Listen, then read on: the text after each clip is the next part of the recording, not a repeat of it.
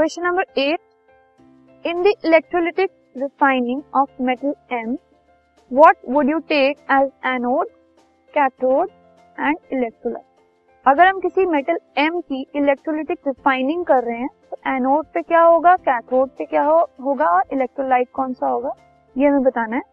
सो electrolytic refining किसी भी metal की जब होती है सो so एनोड पे हम उस इम्प्योर मेटल को लेते हैं जिसको रिफाइन हमें भी करना होता है ठीक है? सो so इस केस में हम इम्प्योर मेटल लेंगे एम एनोड पे। और कैथोड पे क्या होता है?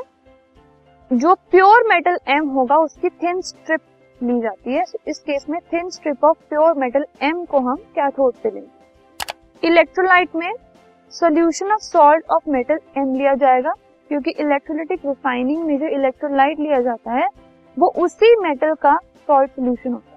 So, इस केस में मेटल एम है हमारे पास तो इसी का सॉल्ट सोल्यूशन लिया जाएगा for the electrolyte